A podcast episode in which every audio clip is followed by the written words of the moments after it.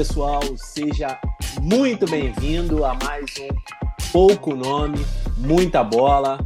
Na semana passada a gente acabou não, não, não gravando um episódio novo, também ajudado né, por essa período né, que começa entre Summer League, NBA, já as principais movimentações do mercado já sucederam. Então agora fica na expectativa de algum grande nome sendo envolvido numa troca. E nosso amigo Vini Carvalhosa, que está aqui mais uma vez do meu lado, teve suas merecidas férias. E Vini, muito bem-vindo de volta, né? E para começar, a gente vai falar né, do uma notícia até triste, né? É, mas é importante a gente falar. O Bronny James, filho do LeBron James, que estava começando os seus treinamentos com a Universidade de Southern California, USC, é, teve é, uma parada cardíaca num, num, treinamento e foi levado às pressas para o hospital, para emergência, e mas já está fora de perigo, mas um grande susto. É, então fica a nossa energia positiva aqui para a família né, do Lebron. E a gente fica agora no aguardo né, de como vai ser a recuperação e dos próximos passos é, para o futuro do Bronny James, que parecia bastante promissor. Boa noite, Vini. Boa noite, pessoal. Depois dessa pausinha, vamos voltar a falar um pouco aí de NBA.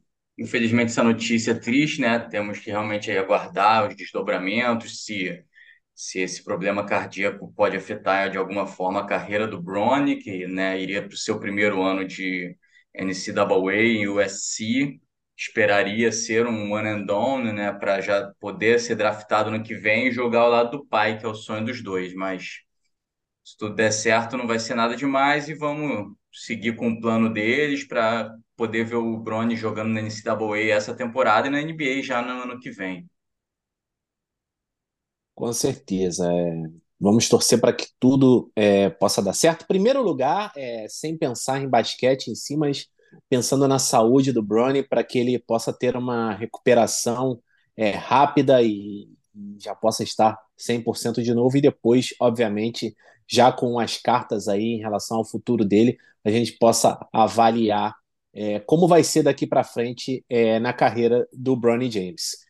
E vamos falar de uma outra notícia também que impactou bastante o mundo do basquete no, dia, é, no início dessa semana, é a extensão de contrato do Jalen Brown com o Boston Celtics.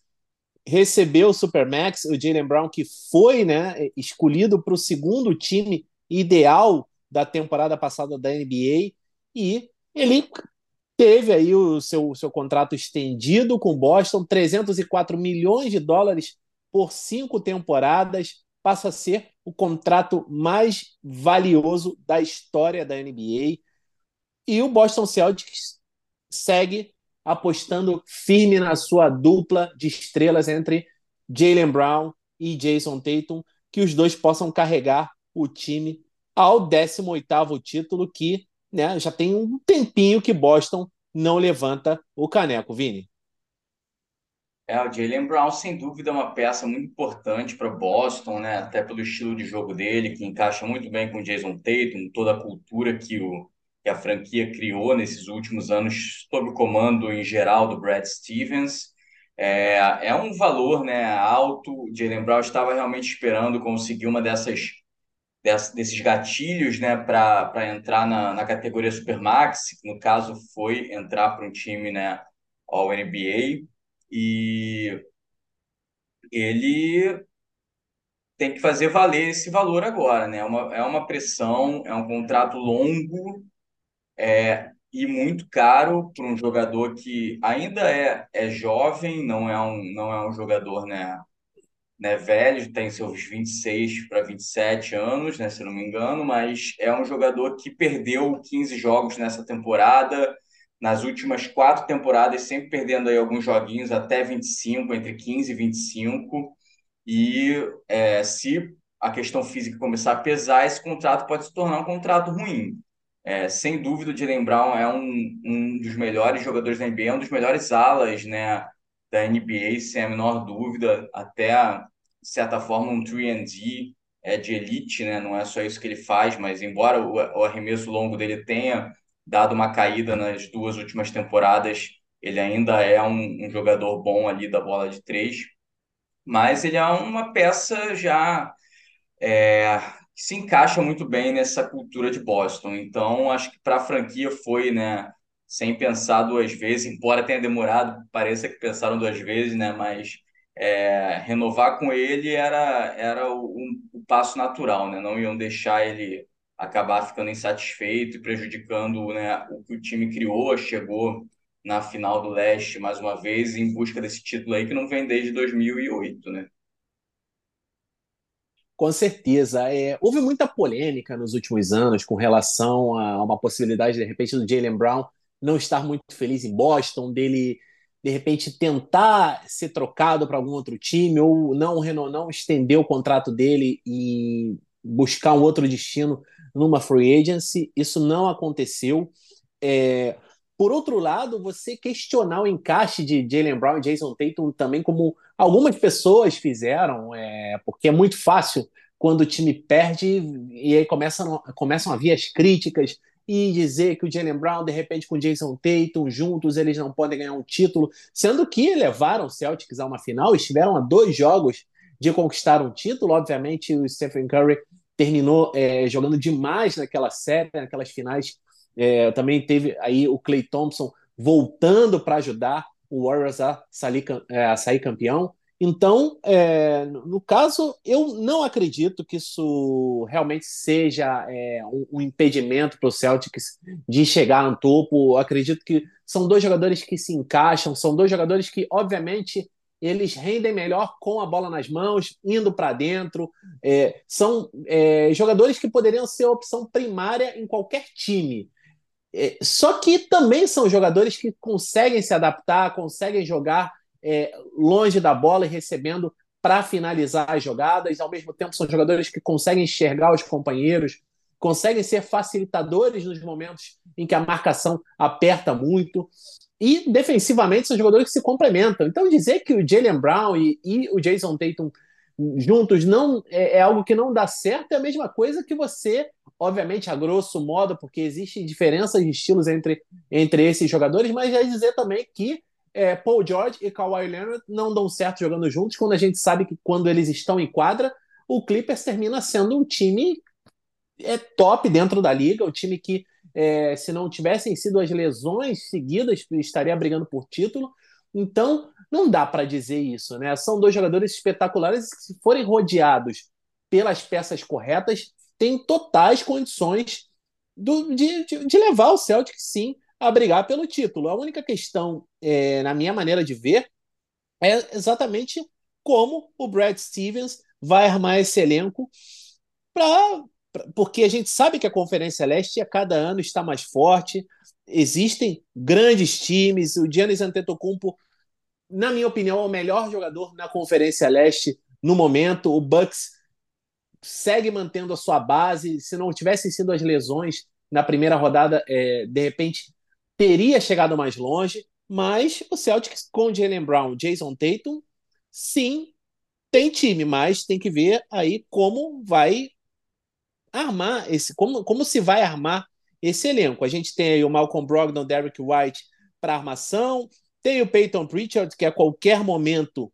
vai estar é, em busca de um novo contrato, é um jogador que é muito valioso. Depois a gente tem aí uma, uma rotação de garrafão que está meio congestionada com o Hofford e o Robert Williams, que agora tem a presença também do Chris Tapps Porzingis, que vai ter minutos na posição 4, mas também em alguns momentos vai jogar na posição 5, o O'Shea Brissett chegando, mas ainda a gente sabe que existem espaços ali a ser preenchidos no elenco. A gente não sabe, de repente, se teremos é, jogadores vindo com um contrato mínimo de veterano ou alguma troca na metade da temporada depois que é, já houver um pouco de feeling de como esse time está performando. É, Vini, na sua opinião, o que, que falta para esse time do Celtics realmente é, aparecer como um favorito é, sobre todos os outros na Conferência Leste? O Boston vai ter que. É, se readaptar aí a uma reformulação pequena do elenco, mas que pode ser significativa com essa chegada do Kristaps Porzingis e a saída do Marcos Smart. É, é um time que chegou novamente né, uma final de conferência, mesmo tendo um técnico novato no Joe Mazzulla. Então, para eles é um técnico com mais um ano de experiência. A questão do Porzingis estar saudável e, e se encaixar bem no ataque pode fazer a diferença para ganhar de um time como Miami na final ou do Milwaukee, que é o mais favorito ali no leste, apesar da eliminação na primeira fase. O Boston tem um elenco interessante, uma rotação ainda interessante ali, embora haja algumas questões, né? Se tudo bem que Malcolm Brogdon e Derek White devem se revezar na armação, não devem depender tanto do Peyton Pritchard, também contrataram o Dalano Banton, ex-Toronto, agora no armador alto, mas que perdeu espaço ao longo da temporada lá no Raptors. E eles podem se revezar o Brogdon com White, né, com Jalen Brown jogando até na 12, Jason Tatum ou entrada do o Shea Brissett na 3, ou Porzingis no garrafão, enfim, ou com Robert Williams, Hofford, existem variações possíveis, mas é, talvez a rotação deles no banco ainda seja um pouquinho é, incerta, né? Se você pegar que ter a tendência é ter um time com Brogdon, White, Brown, Tatum e Horford. O banco principal ali seria Pritchard, o Benton ou o Sunhauser, o Shea Brissett, Porzingis e Robert Williams. Talvez o Luke Cornet ganhando alguns minutos ali, mas a tendência é que jogue pouco. Então, uma lesão no banco pode atrapalhar assim um pouco o time. Eu acho que Boston precisava tentar incorporar um pouquinho mais esse elenco, algum jogador veterano. É, temos ainda alguns veteranos disponíveis aí no mercado que poderiam ajudar nisso. Mas também é uma questão de se houver alguma lesão mais séria ao longo da temporada, existe a trade deadline, existe o mercado de buyout, enfim, é, o time, essa rotação principal do Boston, principalmente os cinco titulares, mais o Porzingis e o Robert Williams e no nível menor o Brissett, que é um jogador muito interessante, é, é uma rotação muito boa e que eles têm possibilidade de variações ali interessantes. Então, vamos ver como é que Boston se porta aí nesse início de temporada, principalmente pela saída do Smart, que era um cara histórico lá. Com certeza. É, é, é uma, é, era um jogador que simbolizava muito a cultura de Boston, então a gente vai sentir o impacto é, da saída dele, com certeza, né, pelo menos no início da temporada, até que o time possa restabelecer um pouco da, da química, alguns outros jogadores também se adaptando à franquia. E Boston terá um desafio de, de, de, de rechear um pouquinho esse banco de reservas com mais é, atletas que possam realmente contribuir e será um desafio ainda maior porque mais para frente, porque agora a gente tem em conta que tudo bem, o Jalen Brown acaba de receber uma extensão que ainda não é não, não vai entrar é, em efeito imediatamente. É, o contrato ele ainda tem mais uma temporada de contrato. Só que no futuro o Jason Tatum também vai receber a extensão dele, que será um Supermax e num valor ainda superior ao valor do Jalen Brown. O Jason Tatum ainda tem mais duas temporadas é, de contrato, tem a próxima temporada e tem 2024-25. Tem uma player option para 2025-26, mas ele certamente irá negar essa player option e, salvo que aconteça é, um caso de altruísmo pensando primeiro na franquia, como foi o caso, o último caso que eu lembro foi o Dirk Nowitzki, que por muitos anos em Dallas eh, renunciou a muito dinheiro para que a equipe pudesse se manter competitiva ao redor dele. Os últimos anos da carreira dele, ele recebendo salários bastante medianos. Só que eu acredito que isso não vai ser o caso com o Jason Tatum. Ele sim terá a extensão dele. E a partir do momento que Boston tiver dois jogadores com contratos supermax, será ainda mais complicado realmente é, conseguir armar um elenco ao redor desses dois jogadores. Então é uma oportunidade, começa né, a, a, a pintar um clima meio de vai ou racha dentro da franquia nos próximos anos.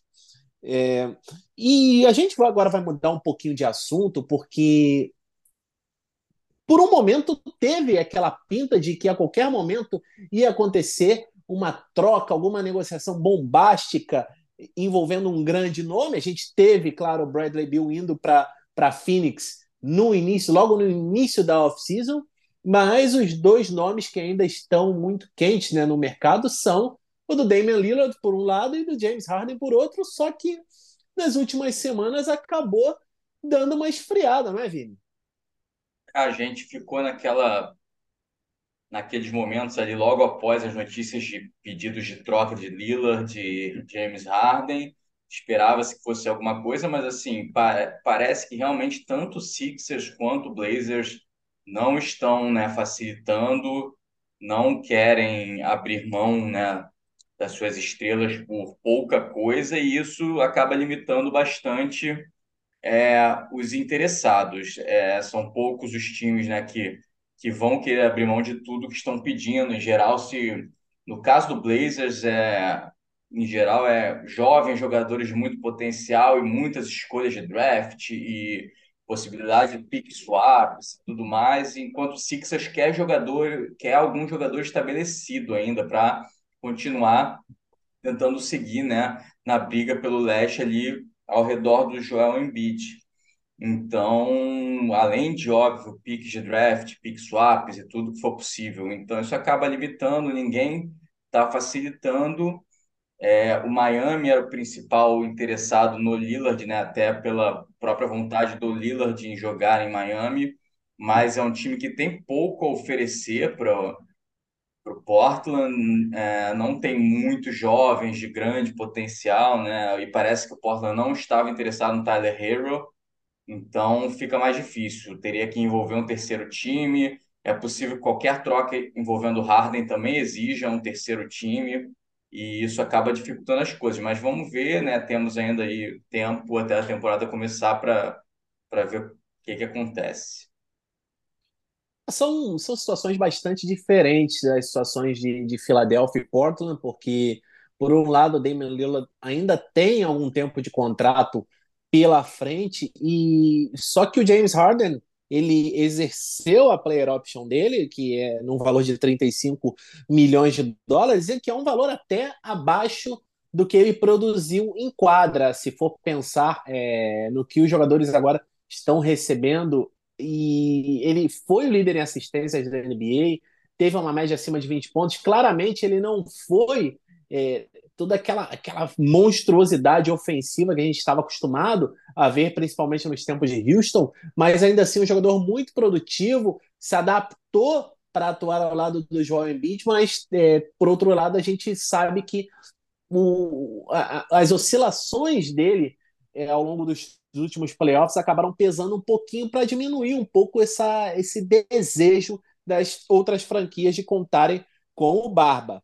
De qualquer maneira, é, ele ainda tem bastante valor, mesmo com a sua situação contratual, mas não é claramente o mesmo peso do que o, o Blazers tem do outro lado com o Damian Lillard, que é um jogador que ainda tem contrato pela frente e vem de números simplesmente espetaculares e sem ter o elenco de suporte é, mais adequado.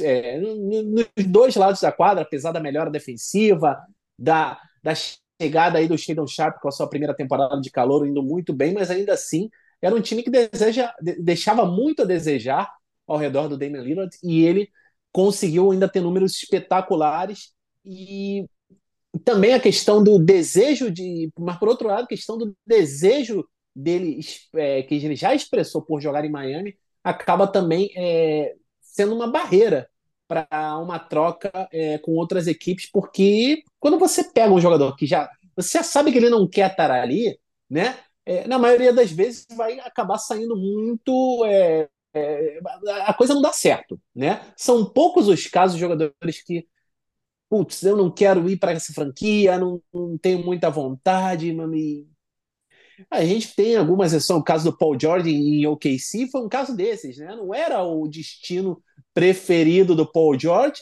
só que ele acabou não só indo, como jogando muito bem, fez uma grande amizade com o Russell Westbrook, que agora os dois estão juntos novamente em Los Angeles, só que e, ainda acabou rendendo muitos frutos é, para o OKC quando o Paul George foi trocado, é, ou seja, teve frutos em todos os sentidos Só que não necessariamente será o caso com o Damian Lillard, por mais profissional que ele seja. Então, é um risco muito grande, de repente, para uma franquia querer atravessar esse negócio com o Miami Heat. A gente sabe, assim, na minha opinião, é, o James Harden está mais em aberto à situação.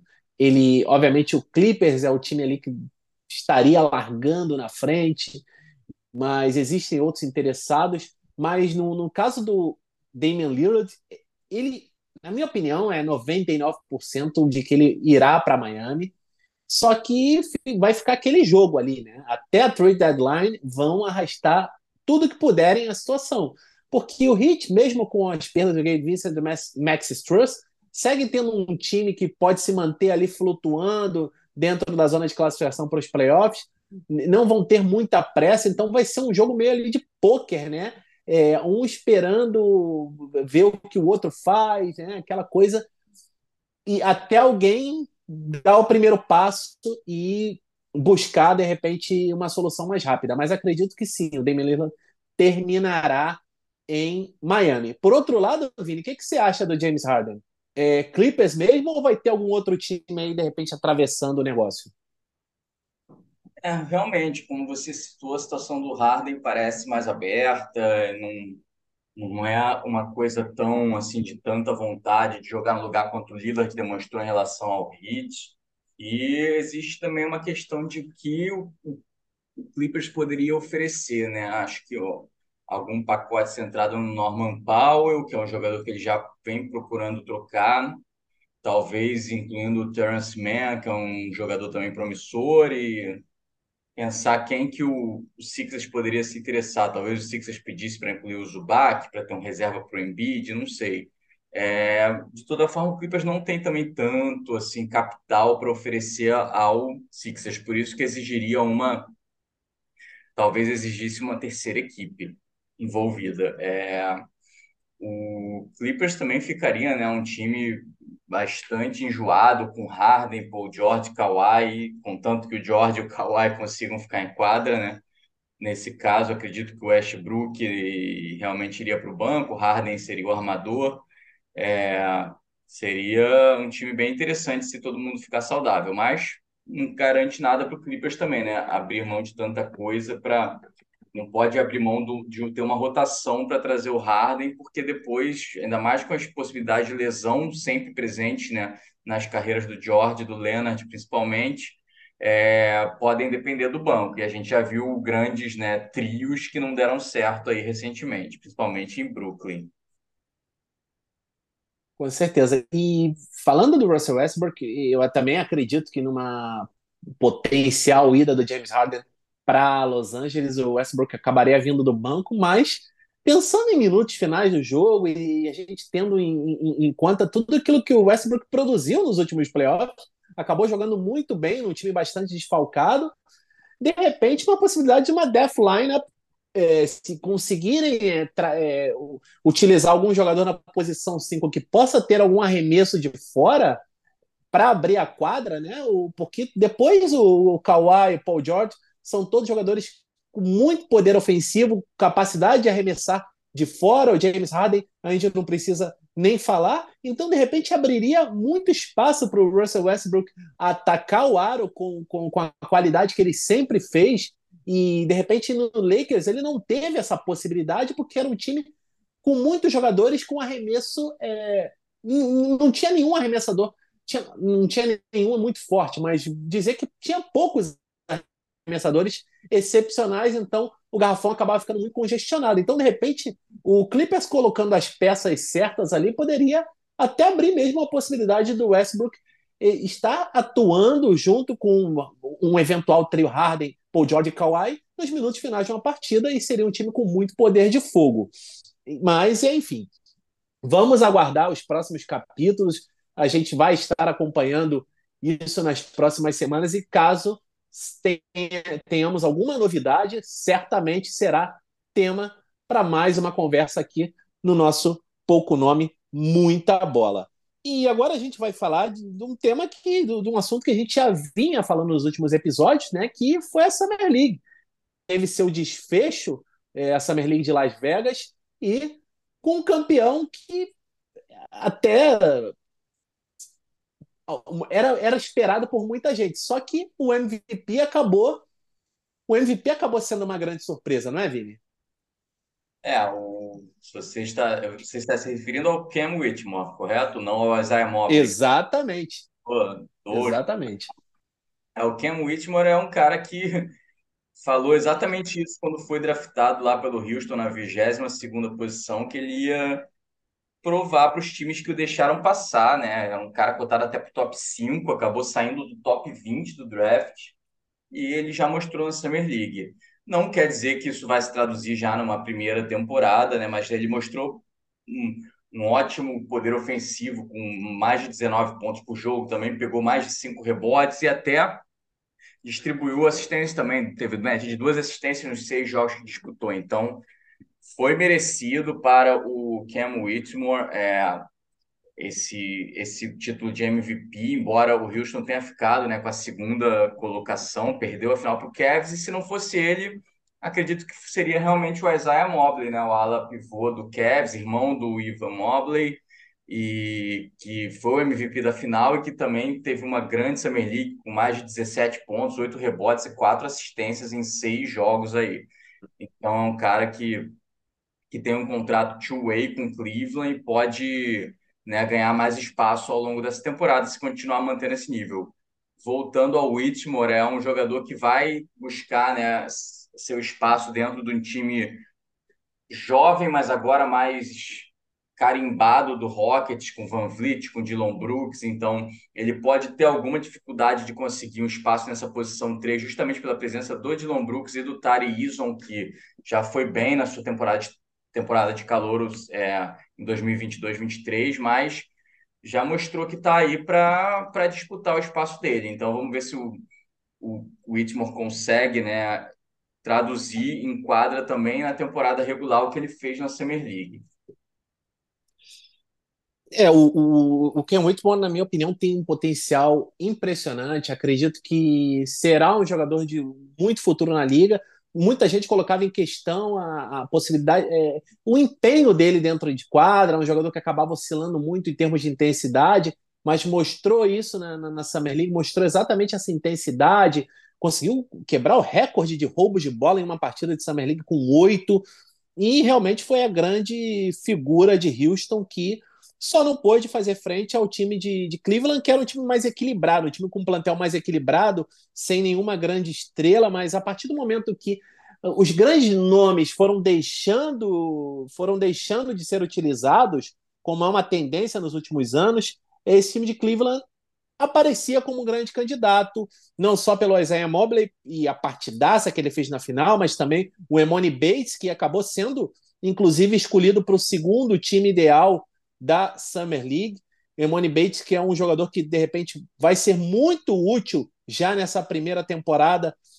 É, à medida que ele for ganhando experiência, de repente vai ter ali, vai ficar ali flutuando entre o, a, a filial da D-League e a NBA, mas sem sombra de dúvidas é um jogador de muito futuro. E o Sam Arrow também, que acabou jogando muito bem e sendo muito útil, acertando arremessos cruciais do perímetro e o Cavs acabou saindo com esse título.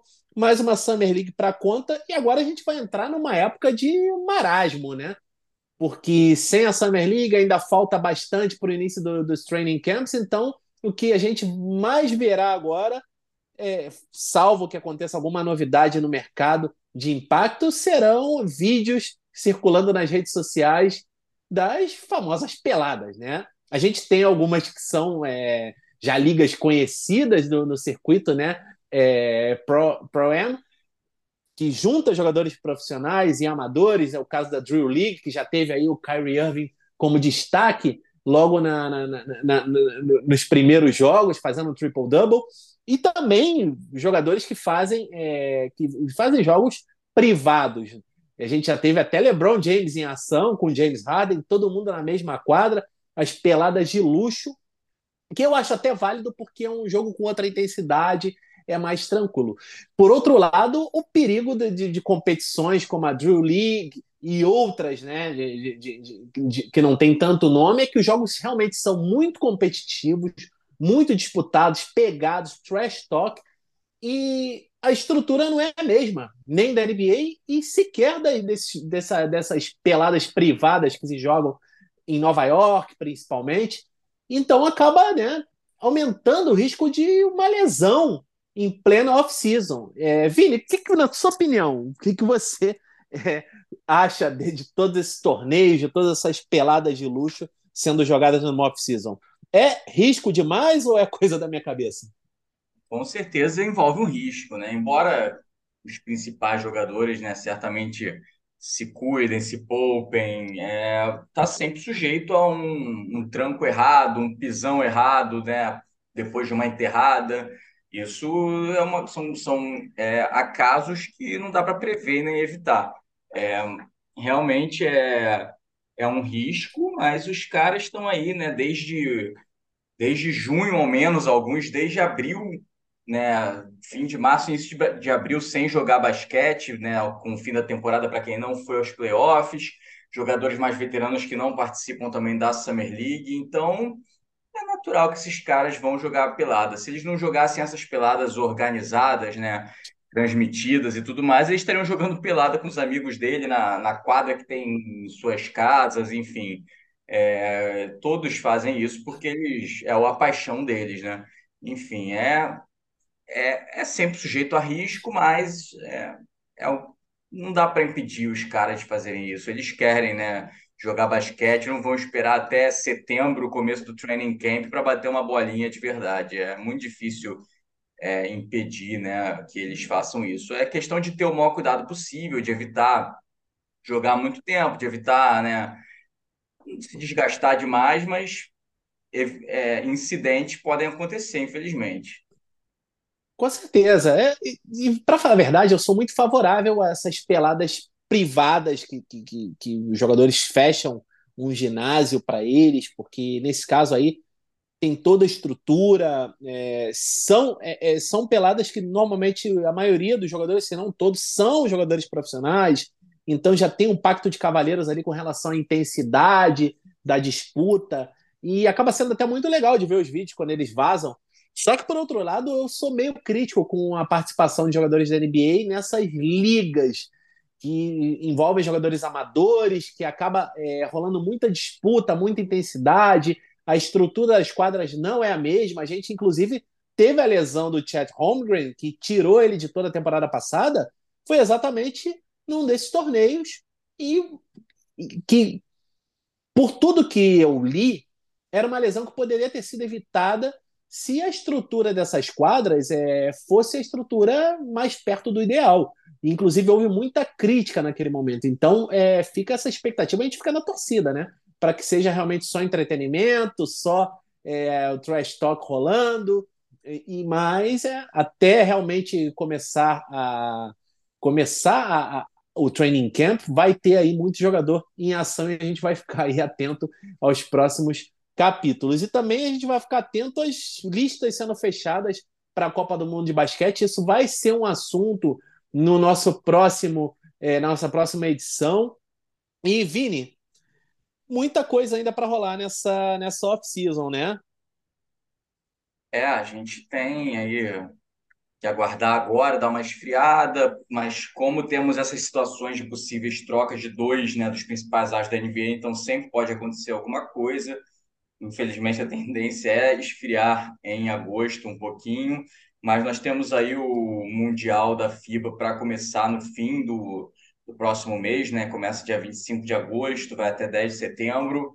Então temos aí essa preparação para o Mundial, é, muitos jogadores da NBA participando, alguns tantos outros, né, craques é, ficando de fora para se poupar, para descansar, mas sempre temos grandes estrelas e o Mundial é muito legal de acompanhar. Então a gente pode focar nisso aí nas próximas, ficar acompanhando essa situação do Harden, do Lila, de qualquer outra coisa mais importante que acontecer e aguardando, enquanto aguardamos o início do, do training camp em setembro, que as coisas começam a se consolidar na liga. Também temos ó, algumas situações de equipes que precisam né, cortar jogadores, é, principalmente o Thunder, o Spurs, tem muitos jogadores no elenco, vão precisar tomar algumas decisões aí podem, inclusive, é, gerar alguns veteranos aí para o mercado da agência livre, fiquem livres para outros times ficarem de olho. O Rudy Gay foi cortado pelo Thunder aí ontem, se eu não me engano, e já, já foi uma das primeiras vítimas desse elenco do Thunder, mas eles ainda precisam cortar mais acho, três ou quatro jogadores, enfim. O Spurs também, e isso vale a pena ficar de olho também. Com certeza. Muita coisa ainda para rolar. É, por hoje, por essa semana, a gente fica por aqui. E muito obrigado a todos vocês que estiveram acompanhando o episódio de hoje, que estiveram acompanhando os nossos primeiros episódios. E a gente, mais uma vez, se encontra na próxima semana. Vini, um prazer mais uma vez estar contigo aqui. Até a próxima. Prazer, pessoal, nesse retorno aí. Vamos agora ficar de olho no que rola no basquete. Até a próxima. Um abraço. Abraço.